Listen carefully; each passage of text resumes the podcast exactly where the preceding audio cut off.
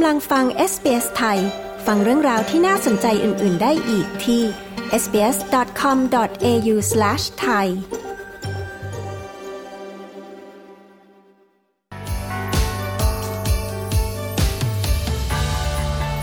เรื่องยอดฮิตอันดับ 3 ของปี 2023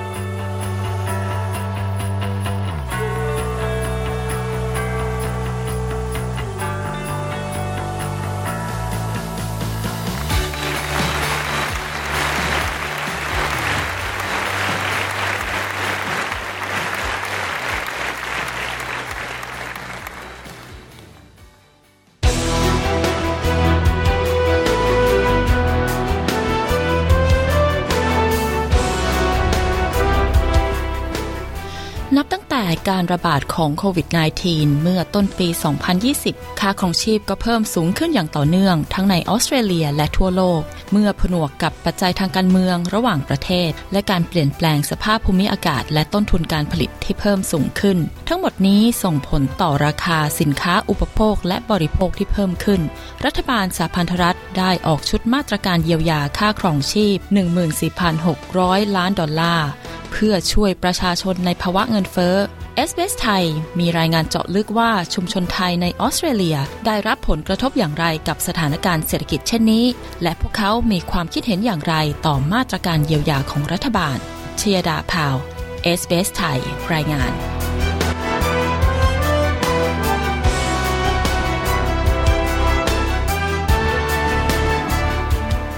จากการรายงานของสำนักงานสถิติแห่งออสเตรเลีย ได้เปิดเผยดัชนีราคาผู้บริโภค ซึ่งเป็นมาตรวัดการเปลี่ยนแปลงของราคาสินค้าที่จำเป็นในชีวิตประจำวัน และใช้เป็นเครื่องชี้วัดอัตราเงินเฟ้อ พบว่า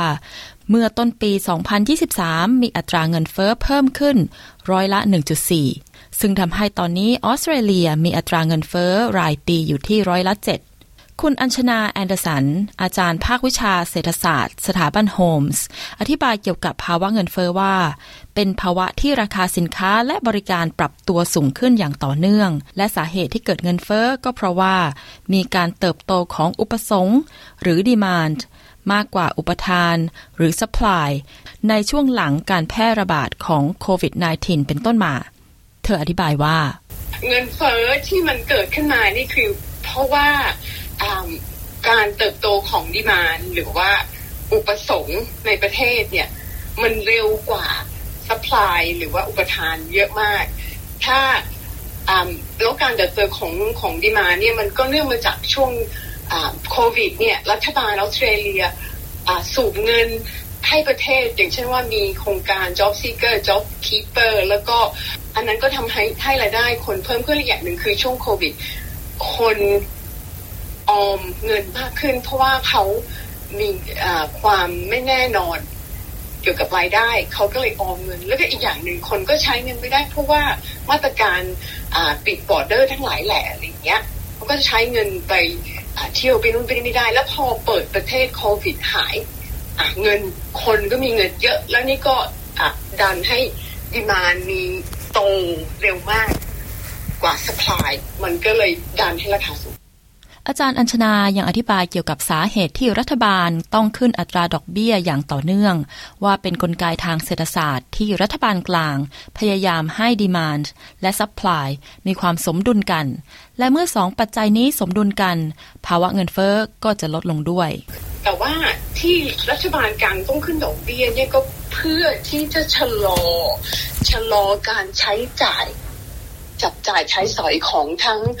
ภาคครัวเรือนและภาคภาคธุรกิจ เพราะว่าอัตราดอกเบี้ยที่สูงขึ้นเนี่ยส่งผลในสองช่องทางคืออดอกเบี้ยเงินฝากสูงขึ้น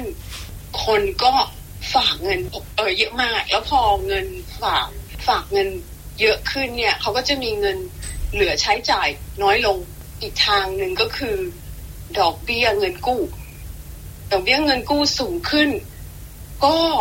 ทำให้คนเนี่ยอยากกู้เงิน เอาออกมาใช้จ่ายน้อยลงทำให้ภาคธุรกิจ อยากกู้เงินเอามาลงทุนขยายกิจการน้อยลง เพราะว่าต้นทุนที่เป็นดอกเบี้ยสำหรับเขานี่มันสูงขึ้น แล้วพอเอาสองด้านนี้มารวมกัน มันก็เลยจะช่วยทำให้ความต้องการ หรือว่า ความสามารถในการจับจ่ายใช้ใช้สอยของคนลดลง พอ demand ลดลงมาโตให้พอๆกับ supply ให้ balance กัน มันก็จะทำให้ราคาสินค้าทั้งบริการเนี่ยทั้งสินค้าโดยทั่วไปเนี่ยชะลอตัวลงมา แล้วก็จะดึงให้เงินเฟ้อลงมา ช่นเดียวกับคุณจีน่าเจ้าของธุรกิจร้านนวดกล่าวว่า เธอต้องใช้เวลาพิจารณาและเลือกซื้อของมากขึ้น และเปรียบเทียบราคาระหว่างสินค้าประเภทเดียวกัน เพื่อลดค่าใช้จ่าย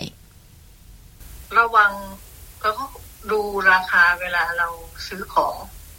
ตรวจเช็คให้มากขึ้นแต่ก่อนเราอยากได้เราก็หยิบ แต่ตอนนี้ก็จะเหมือนว่า อันนี้ไม่ได้อู้อันนี้แพงมากเลย ไหนมีอะไรที่คล้ายๆกันไหมอะไรแบบนี้ คือจะหาช้อปปิ้งของที่คล้ายๆกัน แต่อาจจะไม่ได้ของที่ที่เราเคยใช้เลยนอกจากการเลือกพิจารณาและเปรียบเทียบราคาสินค้าเพื่อให้ได้สินค้าที่ราคาถูกกว่าแล้ว การตัดรายจ่ายที่ไม่จำเป็นออกไปก็เป็นสิ่งจำเป็นสำหรับคนที่ไม่ได้มีทางเลือกมากนัก เช่นคุณทีน แม่เลี้ยงเดี่ยวในนครเมลเบิร์น เธอเปิดเผยว่าเธอต้องเปลี่ยนที่ซื้อของประจำวันเพื่อให้ได้ของกินของใช้ที่ราคาถูกลง และเลือกที่ไม่ซื้อเสื้อผ้าใหม่ ให้ทั้งตนเองและลูกสาว เธออาศัยใช้เสื้อผ้าที่มีคนให้มาที่ยังสภาพดีแทน เธอเล่าว่าอ่าก็ก็รู้สึกว่าเราไม่สามารถซื้อของที่บูเวิร์ดกับโคได้ตามปกติอะค่ะ คือเปลี่ยนที่ช็อป เปลี่ยนที่ซื้อของเข้าบ้านอะไรเงี้ยอย่างของกินอะไรเงี้ยก็คือต้องเปลี่ยนไปที่ออดี้เราก็ไม่ค่อยกล้าที่จะแบบซื้อเสื้อผ้าอะไรเงี้ย ปกติว่าเออถ้าเราแบบมีพอจะมีเงินบ้างอะไรเงี้ย ซื้อเสื้อผ้าก็ เหมือนมันก็อยากจะซื้อให้ลูก ก็ตอนนี้ก็ตัดทิ้งไปเลยอะค่ะว่าเสื้อผ้าเนี่ยเรา เราถ้ามีใครให้อะไรเงี้ยแล้วมันอยู่ในสภาพที่ดีก็คือเราก็จะจะเก็บเอาอะไรเงี้ย แล้วก็เออ ไม่ไม่ซื้อเสื้อผ้าค่ะ รวมถึงไม่ซื้อเสื้อผ้าตัวเองด้วยอะไรเงี้ยค่ะ นอกเหนือจากผลกระทบจากราคาสินค้าอุปโภคบริโภคแล้ว ค่าชาวบ้านที่เพิ่มขึ้นก็เป็นสิ่งที่ประชาชนต้องแบกรับ คุณหวานผู้ชาวบ้านจากรัฐวิกตอเรียกล่าวว่า ในสถานการณ์เช่นนี้มีผลกระทบอย่างมากต่อผู้เช่า และไม่สามารถที่จะหาทางออกได้ดีกว่าที่เป็นได้ เนื่องจากปัญหาค่าเช่าแพงเกิดขึ้นทุกที่ เธอต้องหาทางตัดค่าใช้จ่ายที่ไม่จำเป็นออก เช่นการลดการสั่งอาหารนอกบ้านเป็นต้น เธอกล่าวว่า ค่ะก็มีผลกระทบอย่างมากเลยสำหรับ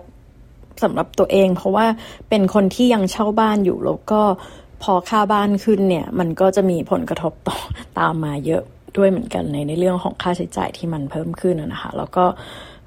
ถ้าสมมติว่าแบบหลายคนก็ใช้วิธีในการที่จะย้ายไปที่อื่นไปบ้านอื่น แต่ว่ามันก็เป็นปัญหาเดียวกันหมดก็คือทุกที่ก็คือค่าเช่าบ้านเพิ่มขึ้น ปัญหาที่เผชิญมากที่สุดในช่วงนี้ก็น่าจะเป็นก็ตามเดิมอะค่ะจากค่าเช่าบ้านที่มันเพิ่มขึ้น ก็ทำให้ต้องลดรายจ่ายด้านอื่น เช่นเเมื่อก่อนอาจจะสั่ง Uber Eats แบบบ่อยๆ ตอนนี้ก็อาจจะลดลงมาเยอะ เพราะว่า ต้องมีค่าใช้จ่ายอย่างอื่นที่มันเพิ่มขึ้นนะคะส่วนภาคธุรกิจร้านค้าก็ต้องแบกรับต้นทุนที่เพิ่มขึ้นเนื่องจากราคาสินค้าสูงขึ้น คุณเบส นักธุรกิจหน้าใหม่ที่เพิ่งย้ายจากนครซิดนีย์มาตั้งธุรกิจที่นครเมลเบิร์นเปิดเผยว่า ผลกระทบด้านค่าครองชีพนอกจากจะกระทบเรื่องส่วนตัว เพราะค่าใช้จ่ายในการย้ายเมือง ความกังวลนี้ทำให้เขาอาจจะทุ่มเรื่องธุรกิจได้ไม่เต็มร้อยอย่างที่ตั้งใจ เขาเปิดเผยว่า สำหรับธุรกิจหน้าใหม่ใหม่มากเลยนะครับที่หนึ่งก็คือเป็นเรื่องของการตั้งราคาครับ เพราะว่าเรามีการสวิงของแบบราคาต้นทุนนะครับ ของซัพพลายเออร์เยอะ แล้วการตั้งราคาเนี่ยก็จะ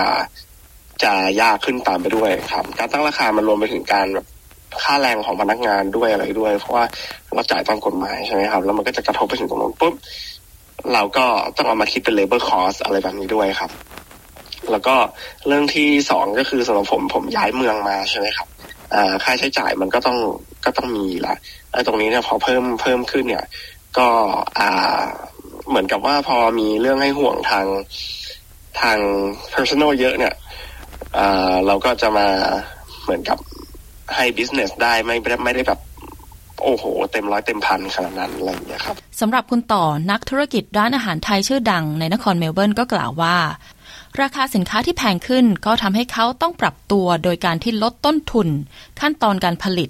หรือปรับเปลี่ยนเวลาทำงานของพนักงาน เพื่อช่วยลดต้นทุน เพราะไม่สามารถขึ้นราคาอาหารในร้านได้มากกว่านี้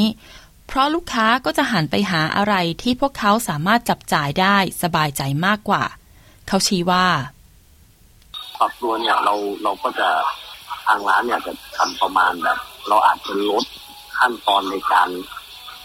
อ่าสมมติเหมือนเหมือนขั้นตอนการผลิตเราอาจจะแบบตัดส่วนนี้ออกเพื่อที่จะลดต้นทุนอะไรอย่างเงี้ยครับหรือว่า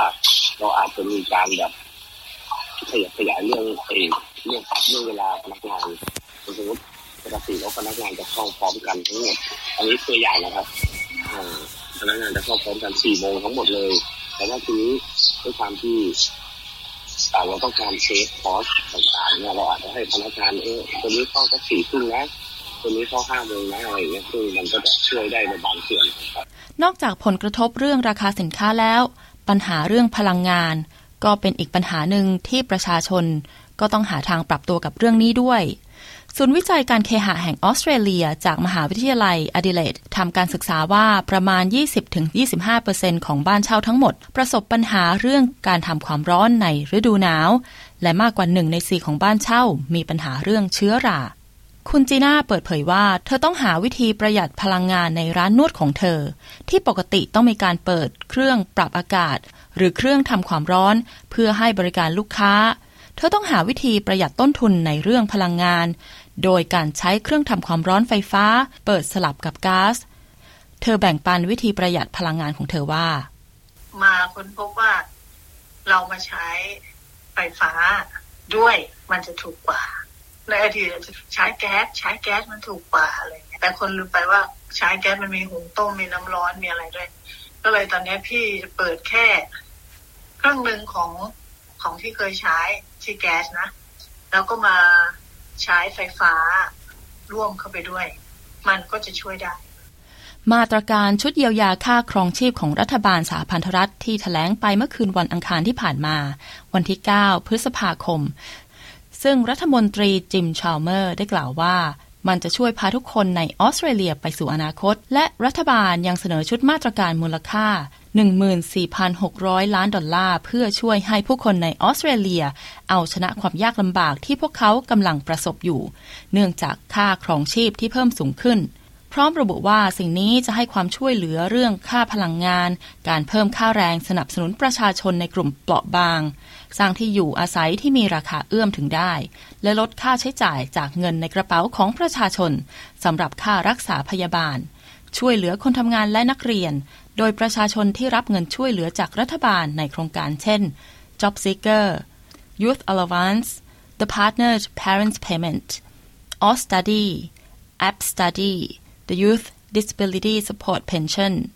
The Special Benefit Payment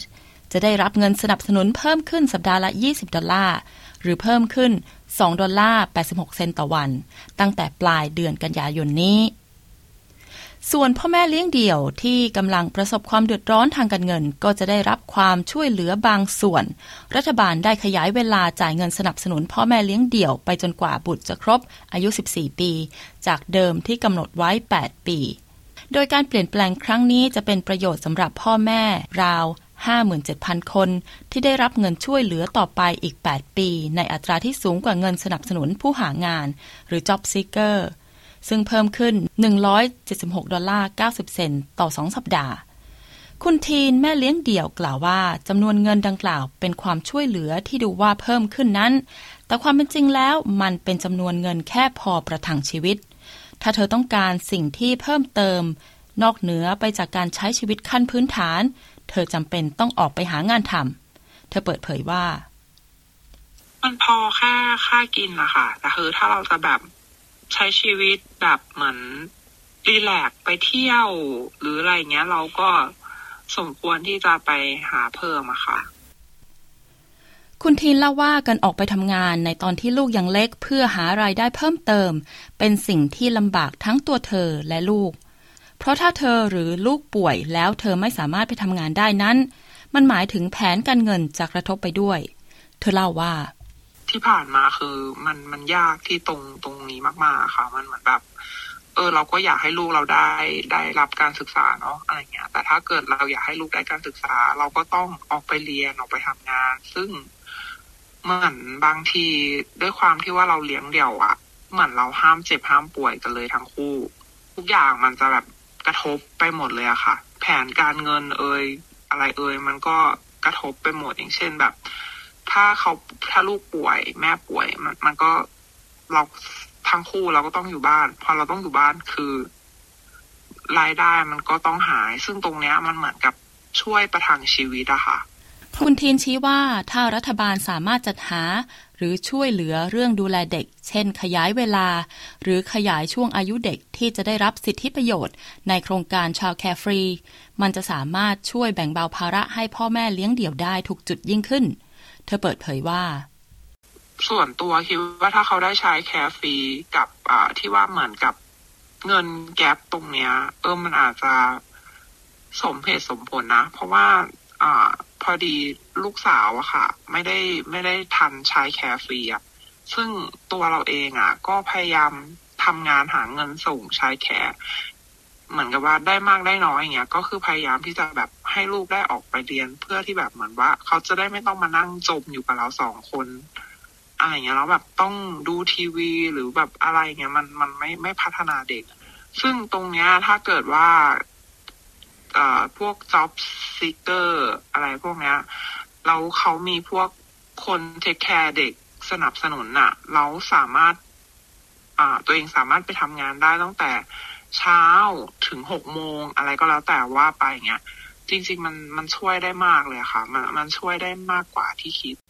ด้านอาจารย์อัญชนาแอนเดอร์สัน ให้ความเห็นเกี่ยวกับมาตรการบรรเทาค่าครองชีพของประชาชนของพรรคแรงงานว่า หากเป็นการช่วยเหลือแบบจ่ายครั้งเดียว หรือ one off payment นั้น อาจเป็นการแก้ไขปัญหาแบบชั่วคราว เธอกล่าวว่า พวกมาตรการอย่างเนี้ยนะคะ ถ้าเป็นมาตรการที่ว่าอาจช่วยในแค่ one off payment ชั่วครั้งชั่วคราวครั้งเดียวแล้วจบอะไรอย่างเงี้ยอ่าอย่างเช่นของวิกตอเรียเขาจะมีไอ้นี่ใช่ปะคะไอ้ power saving bonus ที่ว่าถ้าเราผ่าน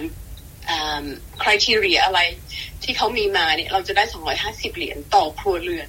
เพื่อมาช่วยในการค่าใช้จ่าย อันนี้เป็นตัวอย่างของไอ้ one off payment ถ้ามาตรการที่รัฐที่กำลังจะออกมา มันเป็นออกมาใน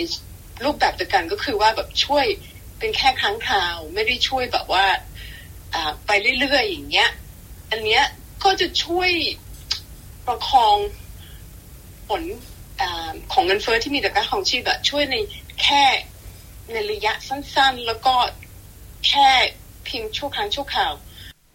แต่หากใช้ยุทธวิธีเพิ่มค่าแรงงานให้สมดุลกับอัตราเงินเฟ้อ จะทำให้คนสามารถมีกำลังจับจ่ายสูงขึ้น และสามารถบรรเทาภาวะเงินเฟ้อได้ แต่ต้องระมัดระวังในการใช้มาตรการนี้ เพราะหากค่าแรงสูงเกินไป ก็จะเป็นการไปกระตุ้นเงินเฟ้อได้ เธอชี้ว่า รัฐบาลช่วยในแง่ของลงเทอมอย่างเช่นว่า ขึ้นค่าค่าแรงเนี่ยขึ้นค่าจ้าง ให้พนักงาน อย่างเงี้ยจะช่วยในการให้ให้ลูกจ้างเอาค่าแรงที่สูงขึ้นเนี่ยประคับประคองค่าใช้จ่ายที่ที่สูงขึ้นได้ แต่ว่าคราวนี้มันก็ต้องดูด้วยว่าไอ้ตัวค่าแรงที่ขึ้นเนี่ย มันพอไหม แล้วก็ ถ้าค่าแรงที่ขึ้นถ้าขึ้นไปสูงเกินไปนี่ก็ไม่ดีอีก เพราะว่าอันนั้นน่ะก็จะมีส่วนไปกระตุ้นให้เงินเฟ้อมันขึ้นได้อีก เพราะว่าเงินคนมีมีอ่ากำลังในการซื้อเพิ่มจากค่าแรงที่เพิ่มสูงเกินไปด้วย อันนี้ก็ต้องเขาก็ต้องมาปรับให้มัน balance กัน ต้องการฟังเรื่องราวน่าสนใจแบบนี้อีกใช่ไหม ฟังได้ทาง Apple Podcast Google Podcast Spotify หรือที่อื่น ๆ ที่คุณฟัง podcast ของคุณ